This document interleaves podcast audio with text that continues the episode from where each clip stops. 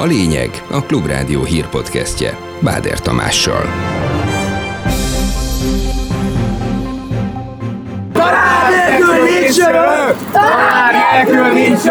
Tovább tart a harc a közoktatásban dolgozókért. Az iskolákban és az utcákon is folytatódtak a megmozdulások. Kiszáradó kis benzinkutak lephetik el lépten nyomon az országot a jövő héttől. A szakértő szerint az ársapka okozza az üzemanyag hiányt. Annál, hogy nincs benzin, annál még az is jobb, hogy van, de drága. Bejegyzett egyház lett a Magyarországi Evangéliumi Testvérközösség, de maradtak még akadályok. Ha most megkötnék velünk a megállapodást, akkor tartanánk ott, ahol 1981-ben. Már csak kettőt kell aludni, és indul a Katari foci VB ezúttal a sörfogyasztás inkább garantált az otthon tévézőknél, mint a helyben szurkolóknak. Igazi novemberi, hideg, sokfelé esős hétvége jön, néhol már havazhat is.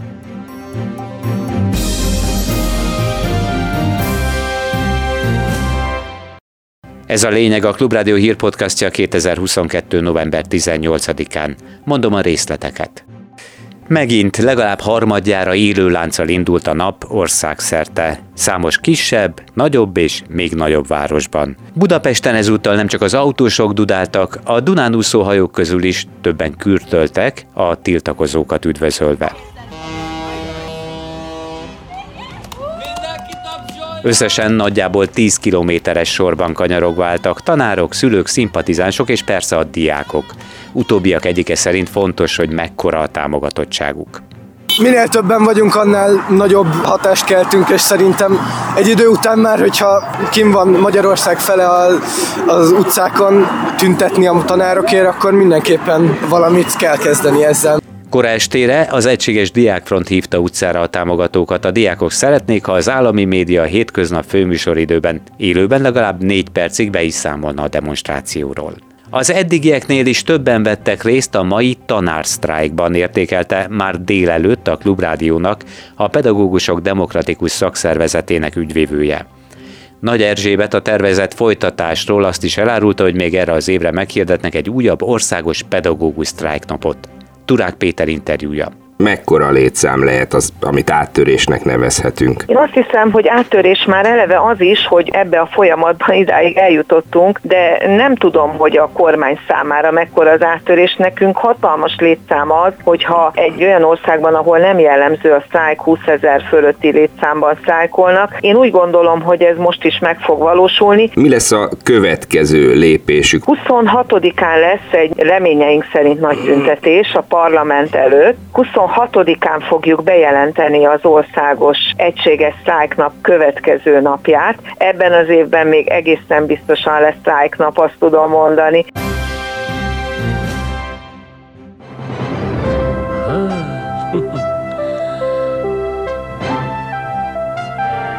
Magyarországra kellett jönnöm, hogy egy ilyen jó minőségű olajat találjak. Ma már a Dallas főhősének is igencsak nehéz dolga lenne a magyarországi tankolásnál. Újabb korlátozást vezettek be a molkutaknál, mától a gyors töltés szigorítják, ami azt jelenti, hogy tranzakcióként ott csak 100 litert lehet tankolni. Az átmenetinek ígért lépést a biztonságos üzemanyagellátás fenntartásával indokolta a vállalat, csak úgy, mint a korábbi ehhez hasonló döntéseket. Az már korábban kiderült, hogy akár fél ezer hazai kis benzinkút száradhat ki a jövő héten, miután a MOL váratlanul közölte velük, hogy már nem biztosítja üzemanyagellátásukat. Az egyelőre szintén átmenetinek ígér, de később akár végleges, sőt az érintetteknek gyorsan végzetessé váló lépés több mint 250 céget érint. Ezek a kutak eddig a magyarországi forgalom mintegy 30%-át látták el. A MOL vezérigazgatójához és a miniszterelnökhöz fordul a Független Benzinkutak Szövetsége. Szerintük abszurd, hogy megszűnik az üzemanyag ellátásuk, miközben a jogszabályok alapján kötelező lenne hatósági áras benzint árulniuk, mondja Egri Gábor elnök.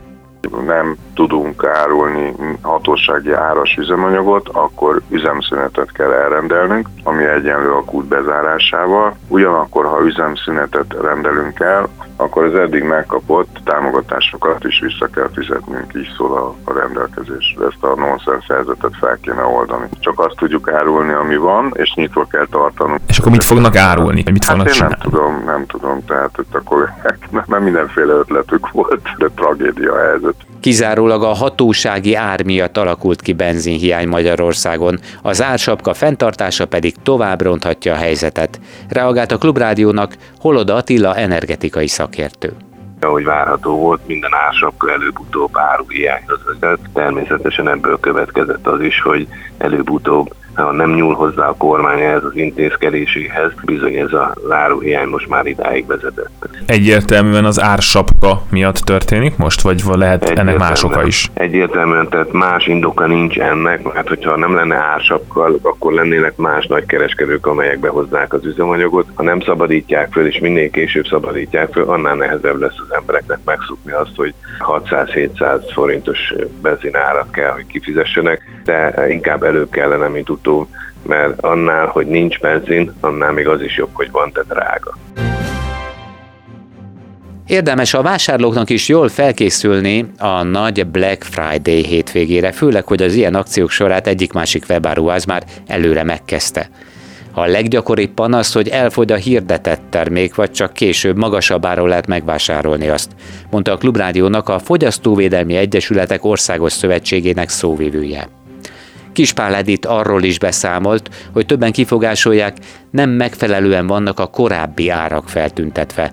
Ennek kapcsán arra hívta fel a figyelmet, hogy a szabályozás szerint az elmúlt 30 nap átlagárából kiindulva kell megadni egy akció mértékét azzal, hogy mi megrendelünk egy terméket, ezzel mi teszünk ajánlatot, és akkor jön létre a szerződés, ha a kereskedő ezt visszaigazolja. Az az automatikus e-mail, amit szoktunk kapni pillanatokon belül, hogy beérkezett a megrendelésünk, az még nem egyenlő ezzel a visszaigazoló e-maillel, utána kapunk egy visszaigazolást, hogy valóban elfogadták a megrendelésünket. Ha megvan ez a visszaigazolás, jogunk van ahhoz, hogy adott terméket adott áron mi megkapjuk a kereskedőtől. Ha ennek ellenére nem hajlandó szállítani a részünkre, akkor békéltető testülethez tudunk fordulni, és ott tudjuk kérni, hogy igenis kötelezzék a kereskedőt arra, hogy adja oda nekünk a terméket azon az áron.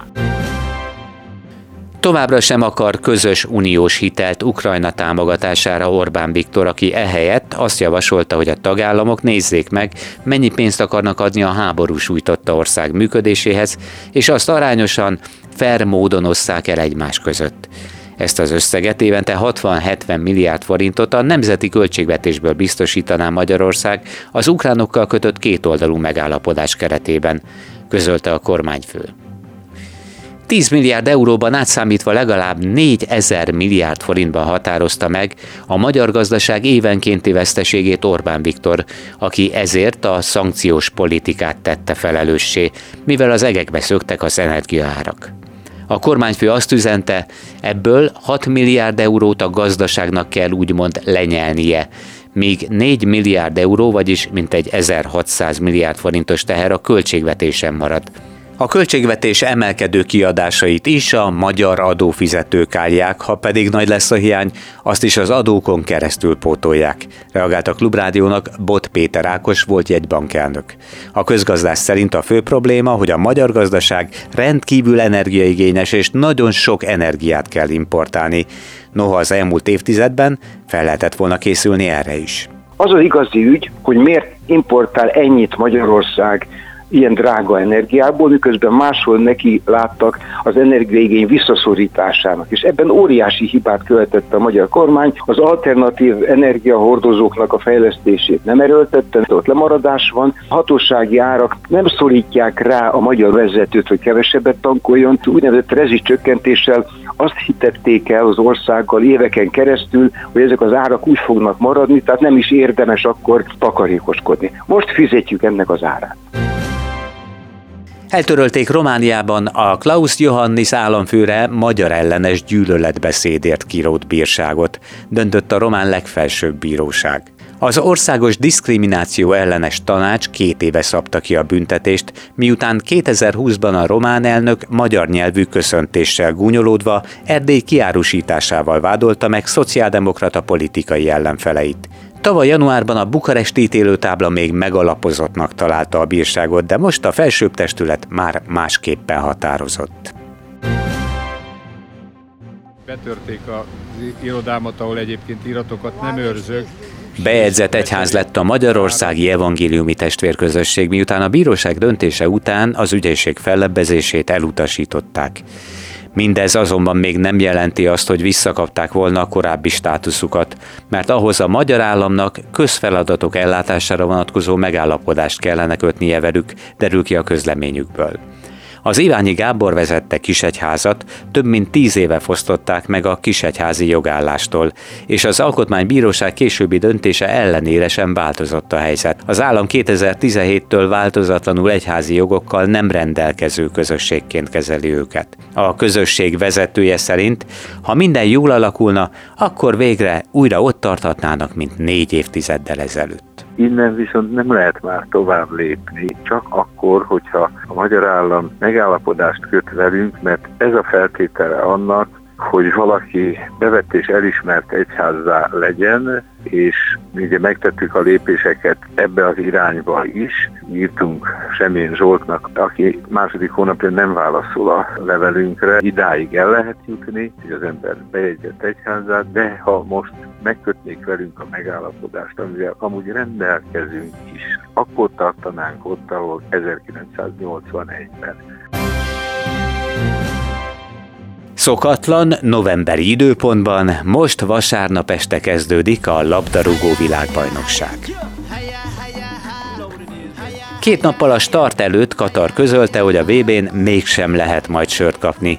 A rendezők előzőleg hónapokon át ígérték, hogy minden rendben lesz a sörözéssel, és nem gördítenek akadályt a mértékkel való ivás elé de alkoholt a VB-n így kizárólag az arra kijelölt helyszíneken lehet majd fogyasztani, ahova a belépő akár több ezer dollárba is kerülhet. A katari vezetés arra hivatkozott, hogy csak így biztosított, hogy minden szurkoló élvezhesse a mérkőzéseket, és az alkoholt nem fogyasztóknak ne kelljen részegekkel együtt ülniük. A világbajnokság most vasárnap kezdődik tehát az arab országban, amelyet korábban is számos kritika ért a VB kapcsán. További részletek Turák Pétertől. A Katar-Ekvádor mérkőzéssel kezdődik meg vasárnap a 2022-es labdarúgó világbajnokság, amelyet Katar rendez a helyi időjárás miatt a szokásos nyári időszaktól eltérően november 20-a és december 18-a között. Ez az első alkalom, hogy a világbajnokságot egy arab országban tartják, és az utolsó VB, amelyen 32 csapat vesz részt, utána ugyanis 48-ra emelkedik a résztvevők száma. Több esetben is hallani lehetett korrupciós vádakat azzal kapcsolatban, hogy miért Katar rendezheti a tornát. Ennek ellenére a FIFA belső nyomozása nem talált problémát, bár a fővizsgáló megjegyezte, hogy a jelentés sok helyen nem teljes. A korrupciós vádak némelyike azt állította, hogy Katar megvásárolta a VB-t. Egy nyomozás szerint úgy próbáltak előnyt szerezni, hogy leszerződtettek egy volt CIA ügynököt, hogy kémkedjen a többi pályázat után. Sokan kritizálták Katart a munkakörülményekért, amiben a bevándorló munkásoknak dolgozni kellett. Egyes jelentések szerint több száz vagy akár több ezer munkás is meghalhatott az építkezések alatt. A The Guardian angol lap szerint több munkástól is megtagadták az ételt és az italt, elvették igazolványaikat és nem kapták meg a fizetésüket, tehát lényegében rabszolgák lettek. Érdekesség, hogy a világbajnokság történetében először lesz női bíró a tornán, sőt akár három is lehet, magyar bíró viszont nem lesz, ahogyan a magyar válogatott sem jutott ki a VB-re. Hideg sokszor, borongós időben csak néhol bújhat elő a nap a hétvégén. Annál nagyobb az esély az esőre, helyenként havas esőre, sőt akár hóesésre is. Az északi középhegységben, vagyis a Mátral Bük és a Zemplén magasabban fekvő területein több centiméteres hó lehet már péntek estére, és ezen térségek alacsonyabb síkvidékei részein is hullhat a hó. A magyar közút közölte, hogy már előre felszórta az érintett utakat.